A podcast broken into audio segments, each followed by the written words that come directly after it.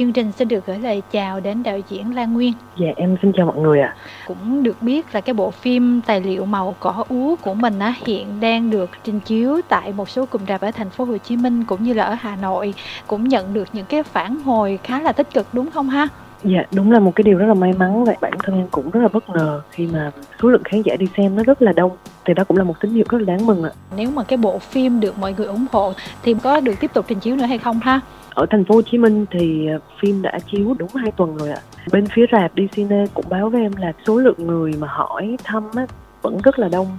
Thì họ vẫn đang quyết định là tiếp tục chiếu sang tuần sau ạ. Ngay từ lúc ban đầu, cái điều gì đã thôi thúc bạn quyết định bỏ một cái khoảng thời gian rất là dài là 5 năm để đi theo nhạc sĩ Trần Tiến để có thể là thực hiện cái bộ phim tài liệu màu cỏ úa này ha?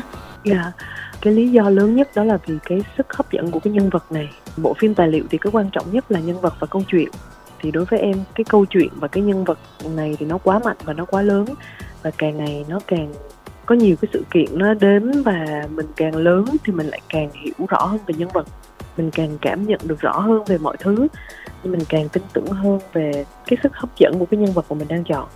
Thì đó gần như là cái niềm tin thôi thúc lớn nhất của em, giúp em đi đến cùng với cái bộ phim này. Trước đó thì Lan Nguyên đã biết gì nhiều liên quan đến nhạc sĩ Trần Tiến hay chưa ha? Em nghe nhạc của chú Trần Tiến từ lúc còn bé. Âm nhạc của chú nó gần như là âm nhạc nó lớn lên cùng với em. Hồi bé mình nghe mình cảm thấy nó khác, nhưng mà lớn lên thì cứ mỗi giai đoạn trưởng thành thì mình lại cảm nhận nó khác. Và cái đó là một cái rất là thú vị. Cũng chính cái điều đó khiến em quyết định tìm hiểu sâu hơn về cái nhân vật này. Khi mà mình đề cập cái vấn đề này với nhạc sĩ Trần Tiến thì không biết là lúc đó chú có bất ngờ hay không ha? Lúc đầu đương nhiên là chú bất ngờ. Người yêu nhạc của chú thì vô số rồi, cái số lượng nó rất là đông. Nhưng mà điều mà khiến chú đồng ý cho em làm phim đó là tại vì chú đã nghe cái bài hát mà em đã hát. Lúc đó là mình dự kiến là sẽ thực hiện trong bao lâu, sẽ phải làm cái gì, cụ thể nó như thế nào, và cho tới cái quá trình mà mình làm thực tế nó thay đổi ra sao? Lúc đầu em dự định cùng lắm là 2 năm thôi. Dạ. Rồi sau đó là dự định của em là sẽ đem đi chiếu ở những cái nơi mà chú đã đi qua, kiểu như du chiếu vậy đó. Nhưng mà càng làm cái độ khó của nó lại càng tăng. Mình lại suy nghĩ rất là kỹ rằng mình muốn nói gì về cái nhân vật này. Cái quá trình mà để hiểu được bản thân mình muốn cái gì nó tốn khá là nhiều thời gian. Lan Nguyên đã thấy nó thiếu cái điều gì mà quyết định mình kéo dài thêm một cái khoảng thời gian tới tận 3 năm như vậy? Cái điều mà em thấy thiếu nhất đó là em muốn nói gì thông qua cái nhân vật này. Đó là lý do mà cái bộ phim nó vẫn luẩn quẩn và nó không có cái hướng đi cụ thể. Cho đến khi mà em học một cái lớp của những người làm phim tài liệu từ Pháp qua vậy, lúc đó thì em mới biết chính xác là bản thân mình muốn cái gì. Khoảng 1 năm sau đó thì em mới bắt đầu đổ hình ảnh ra và dựng. Dần dần thì mình mới biết được rằng cái điều mình muốn nói sau cái bộ phim này là cái gì. Khi mà mình làm việc với nhạc sĩ Trần Tiến đó thì mình phải set up với chú những cái địa điểm phải đi qua hay là phải làm như thế nào? Hay là mình cứ hoàn toàn theo lịch trình của chú? Thực sự thì một cái nhân vật như thế này thì mọi người cũng đã biết. Chú Tiến, cái tính của chú không phải là muốn ép là được. Và mình không thể nào đưa cho chú một cái lịch hay là bắt chú phải đi đây hoặc là bắt chú phải làm cái gì cả. Nói là hoàn toàn theo lịch trình của chú thì cũng không đúng. Thì nhưng mà cái cách bọn em làm đó là bọn em sẽ gợi ý và trò chuyện. Thì thông qua những cái trò chuyện và thông qua những cái ước muốn của bọn em thì chú cũng sẽ tự biết là chú muốn đi đâu. Nó sẽ gợi cho chú những cái địa điểm mà chú muốn đi. Chứ bọn em không hề là có một cái kịch bản hay là mong muốn chú phải diễn cái này, mong muốn chú phải nói cái điều kia, mà không có. Tất cả là những cuộc trò chuyện và những cái chuyến đi. Đôi lúc những cái chuyến đi nó cũng rất là ngẫu hứng và nó bất ngờ nữa. Mình hỏi hơi tế nhiệm chút xíu, ăn cơm áo gạo tiền của giai đoạn đó mình sống cũng như là phục vụ cho cái công việc này thì nó như thế nào ha? Trong thời gian mà em thực hiện bộ phim thì em vẫn đi làm truyền hình. Em làm biên tập truyền hình. Có rất là nhiều khoảng thời gian thì em xin nghỉ, tạm nghỉ. Bản thân mình và những người khác trong ekip đều vẫn phải làm những công việc khác để có chi phí để thực hiện cái bộ phim này. Với Lan Nguyên là lúc đầu khi mà mình chưa thực hiện đó, mình đã suy nghĩ về nhạc sĩ Trần Tiến như thế nào.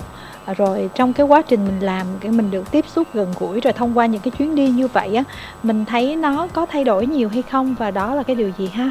Trước khi em gặp chú thì em cảm thấy đó là một cái hình ảnh một con người vô cùng xa vời. Mình nghĩ là mình sẽ không bao giờ chạm đến được. Một người nghệ sĩ lớn, một người quá nhiều nỗi niềm. Đến lúc mà em bắt đầu gặp chú thì em vẫn cảm thấy đó là một người quá nhiều nỗi niềm, quá nhiều tâm sự, quá nhiều cái điều chất chứa, mình vẫn không thể chạm vào được. Đó cũng là cái lý do mà khoảng 2 năm đầu là em bị bế tắc, là em không biết em muốn nói gì thông qua cái nhân vật này. Nhưng mà tới lúc mà 3 năm sau, là khi mình đã trải qua nhiều hơn, mình trưởng thành hơn một chút, thì mình bắt đầu mới nhận ra vấn đề. Mình cảm nhận được cái thế giới mình ở nó cũng tương tự với cái thế giới của chú. Rồi mình cũng cảm nhận được những cái nỗi buồn giống như, có vẻ như là giống như chú. Và nói thẳng là mình dần mình cảm được cái nỗi niềm và những cái tâm sự của cái người nghệ sĩ đó, thì em mới biết hướng ra cho cái bộ phim.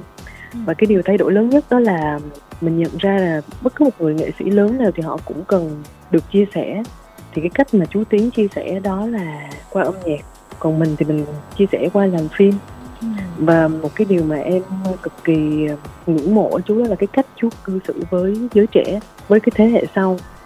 Nhiều lúc giống như là một người chú, một người bác tâm sự với mình vậy đó, chứ không phải là một người nghệ sĩ lớn, một người đi trước. Với nhạc sĩ Trần Tiến thì chú có gợi ý hoặc là giúp mình có một cái hướng đi tốt trong cái việc xử lý về cái câu chuyện hay không ha? Những ngày đầu thì có, chú có gợi ý là chú muốn nói về chiến tranh, về biển và về Hà Nội. Thì thực sự là ba cái yếu tố đó sau bao nhiêu năm thì em ngẫm lại và em cũng đang dựng cái câu chuyện đó, dựng theo cái hướng đó của chú. Cái phim tài liệu đó không phải một mình nhạc sĩ Trần Tiến trong đó mà cũng có rất là nhiều người khác. Thì cái phần đó là giống như là mình add in vào sao hay là kiểu như thế nào trong cái kịch bản đường dây ban đầu của mình?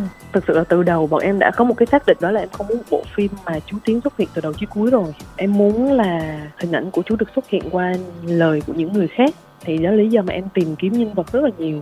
Em tìm nhân vật và em muốn những người khác nữa nói về chú bằng nhiều cách khác nhau. Ví dụ như trong phim thì có cảnh chị Hà Trần nói về chú nè, có một người bạn thân, người đồng đội sống sót đó nói về chú, và một cái người mà cùng chiến đấu cũng nói về chú, với tư cách lại là một người hâm mộ. Và cái nhân vật mà em tìm ra cuối cùng đó là con gái ruột của chú. Em khá là hài lòng với những cái nhân vật đó, bởi vì mỗi người họ sẽ có một cách nói khác nhau về cái người nghệ sĩ này. Kim Thanh không biết là có những cái điều nào thú vị mà mình đã phải tạm cất lại, không có được thể hiện ở trên mảng này không ha? Thì đương nhiên là có. Bởi vì những cái chuyến đi với chú thì thực sự là nó dính tới khá là nhiều bia rượu, thuốc lá các kiểu. Những cái hình ảnh đó thì em nghĩ là nên bỏ bớt đi. Em vẫn mong cái bộ phim nó mang một ý nghĩa tích cực. Nói vui chút xíu là đi xong 5 năm lên đô không? Dạ đúng rồi, thực sự là muốn mà tâm sự với chú hay là muốn ngồi nghe chú kể chuyện thì cũng có phải cứ ngồi là được đâu ạ. Mà tới chừng mình xem lại thì cũng biết là Lan Nguyên thấy là cái sản phẩm hiện hữu ở trên màn ảnh hiện giờ thì nó đã chuyển tải được khoảng bao nhiêu phần trăm mong muốn của mình ha?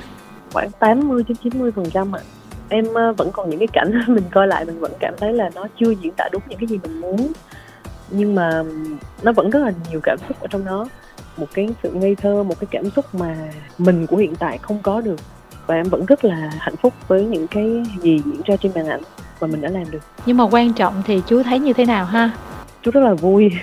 Và một cái điều mà mình rất là bất ngờ đó là những cái chi tiết rất là bé, những cái hình ảnh mà mình chèn vào thêm á, chú nhận ra được cái ý nghĩa của những cái cảnh đó mà mình không dám chắc là có quá nhiều khán giả nhận ra. Thì chú lại rất thích đúng những cái cảnh mà mình cực kỳ thích.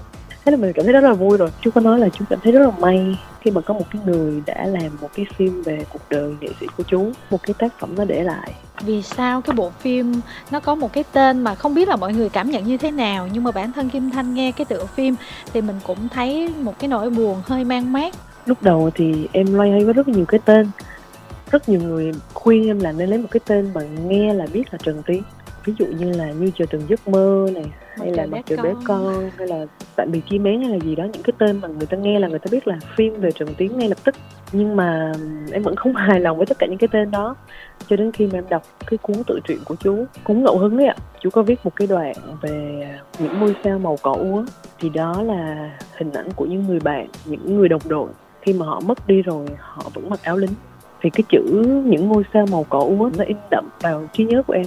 Sau ngày thì em nghĩ lại nữa thì em mới cảm thấy là em thực sự muốn lấy cái tên màu cỏ úa, bởi vì cái ý nghĩa chính của cái bộ phim này đó là cái sự trân trọng với những cái giá trị mà nó đang dần tàn phai đi. Thì cái màu cỏ úa đối với em đó là cái màu của những giá trị đang dần tàn phai đi.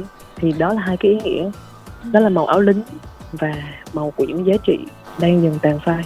Cái tên này chắc là chú Trần Tiến cũng rất là thích đúng không? Dạ, chú cũng rất bất ngờ khi mà chú nghe cái tên phim và chú nhớ ngay đến cái đoạn mà chú đã viết là những ngôi sao màu cỏ úa. Chú bảo là lấy cái tên những ngôi sao màu cỏ úa thì nó dài quá, đúng là 3 chữ màu cỏ úa là đủ rồi. Nhưng mà mình nhìn lại là một cái hành trình quá dài như vậy với một cái tác phẩm như thế. Bây giờ thì thật sự là mọi người rất là đánh giá cao và rất là yêu thích cái tác phẩm này. Nhưng mà nếu để nói với Lan Nguyên là mình sẽ bắt đầu lại một cái hành trình khác với một cái bộ phim tài liệu khác, với những nhân vật mà mình tâm đắc khác á, thì liệu bạn có mong muốn làm tiếp hay không? Em vẫn làm tiếp ạ, nhưng mà chắc chắn là nó sẽ không kéo dài đến 5 năm. Cái quá trình 5 năm đó nó dài là bởi vì em không có bất cứ một mối quan hệ nào với các nhà làm phim, với cộng đồng làm phim cả, nên nó rất là khó. Nhưng bây giờ thì sau cái bộ phim này thì em tin chắc là có rất nhiều những người sẵn sàng đồng hành với mình, sẵn sàng giúp đỡ mình. Tức là với bạn thì bạn vẫn thích đi theo cái hướng là làm phim tài liệu ha? Nếu mà làm phim thuần tài liệu thì không phải hoàn toàn như vậy ạ. Thực sự cái ước mơ của em đó là làm tài liệu điện ảnh hoặc là điện ảnh tài liệu. Có nghĩa là em muốn điện ảnh thì nó gần với tài liệu hơn, nó thật hơn, nó đời hơn và nó mang hơi thở của sự thật và đời sống hơn.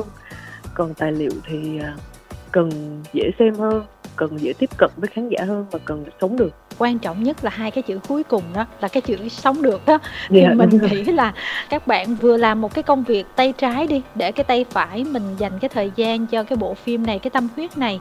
Một cái thời tuổi trẻ mà mình rất là mong muốn làm một cái điều gì đó cho bản thân mình với những cái ước mơ, những cái hoài bão của mình, thì cái câu chuyện nó khác. Nhưng mà bây giờ đó, nếu mà bỏ ra một cái khoảng thời gian thậm chí 1 hoặc là 2 năm thôi với những cái dự án như thế này, mà mình nghĩ về cái đầu ra, về cái doanh số này nọ đó, thì thật ra là bạn có suy nghĩ về cái điều này hay chưa? Bởi vì điện ảnh tài liệu hay là tài liệu điện ảnh thì suy cho cùng thì mình chiếu những cái suất căn bản như thế này thì nó ổn, nhưng mà để chiếu đại trà thì nó là một cái câu chuyện rất là khác. Đúng rồi ạ. Em có suy nghĩ và cũng tâm sự với rất nhiều anh chị trong nghề, thì thực sự là cái vấn đề này mình phải suy nghĩ một cách kỹ càng. Không phải là mình cứ muốn sống mãi trong cái giấc mơ của mình thì mình sống, mà mình phải suy nghĩ đến vấn đề thực tế nữa.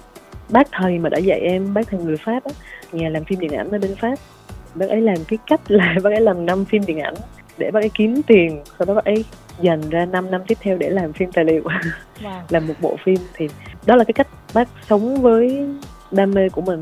Thế đấy là cái chuyện đó hoàn toàn có thể xảy ra. Mình sống được cái đã, rồi sau đó thì mình mới tiếp tục nghĩ đến một cái sản phẩm đam mê của đời mình. Thì em thấy như thế hoàn toàn có thể. Bạn có nhận ra rằng đó là nhiều người nói rằng là phim về nhạc sĩ Trần Tiến như vậy không biết chiếu là được 1-2 ngày hay không, mà bây giờ cái thời gian của nó đã kéo dài mấy tuần hay không? Tới cái lúc mà trước khi mình quyết định cho phim nó ra rạp, mình vẫn còn suy nghĩ rất nhiều là liệu người ta còn nhớ đến một cái người nhạc sĩ như thế này hay không. Tại vì thế hệ của bác đã quá xa rồi, và chị cũng biết đó là cái đối tượng mà đang đi xem phim hiện tại đa phần là giới trẻ. Còn Trần Tiến là ký ức của những người tầm chắc cỡ sinh năm 90 như em trở lên. Thế hệ của cô, chú, ông, bà, cha mẹ, thì đó lại là những cái đối tượng mà họ không có hay ra rạp phim.